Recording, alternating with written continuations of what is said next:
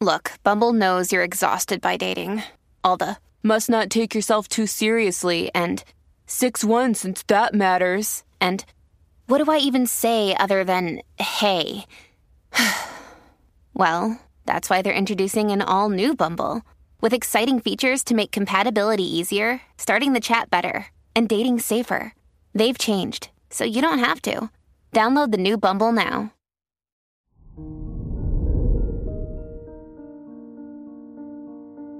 Hello there, Capricorn, and welcome to your horoscope for today, Monday, September 18th, 2023. As your chart ruler, Saturn, trainees the moon in your third and 11th houses, it's time to lean into the connections that ground you. Whether it be colleagues or friends in your personal life, who inspires you the most to stay on your path?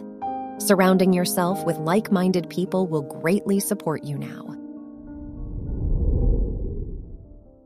Your work and money. With the Venus Jupiter square in your fifth and eighth houses, there could be some business potential hidden in one of your interests. Consider what you're passionate about and who you might need to work with to get your ideas off the ground. Even if it's a side project, it's worth investing in something that inspires you. Your health and lifestyle. The Moon Mercury sextile in your ninth and 11th houses turns your attention to travel and new beginnings. Do you look forward to what's on the horizon? If not, it's not too late to switch up your priorities to make them more interesting. It also wouldn't hurt to call up a friend or two. Your love and dating.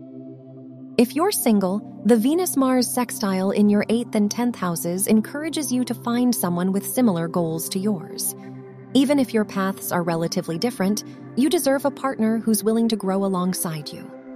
If you're in a relationship, it's a good time to talk about your plans and goals for the future together.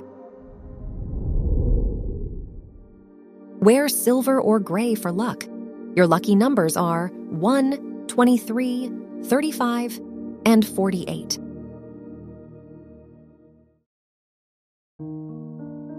From the entire team at Optimal Living Daily, thank you for listening today and every day.